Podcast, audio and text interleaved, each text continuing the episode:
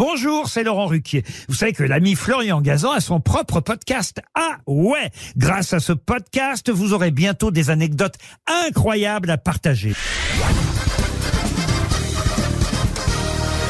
Salut, c'est Florian Gazan. Dans une minute, vous saurez pourquoi Gibraltar est entré dans l'histoire du rock. Ah ouais?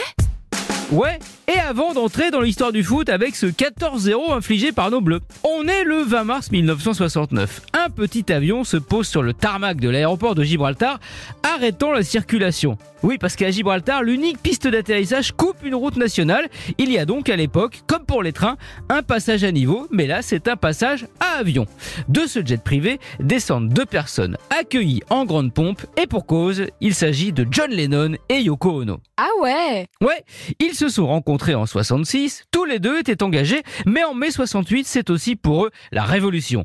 Cynthia, la femme de John, rentre de vacances et trouve dans son lit John et Yoko. Là, c'est comme la chanson des Beatles, Hello Goodbye, divorce direct. Lennon et Yoko veulent vite officialiser.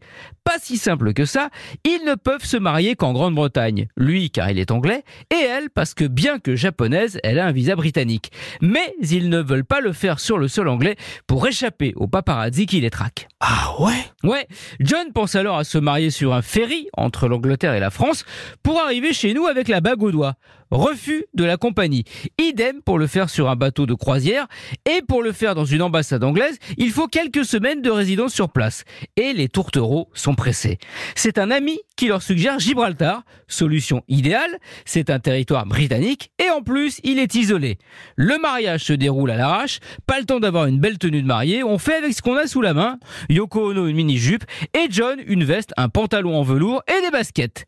Le mariage est réglé en moins de 10 minutes dans les bureaux du immortalisé par une photo devant le célèbre rocher de Gibraltar, qui fera l'objet en 1999 de timbres émis par ce petit bout d'Angleterre coincé au sud de l'Espagne pour commémorer les 30 ans du mariage sans doute le plus mythique de l'histoire du rock.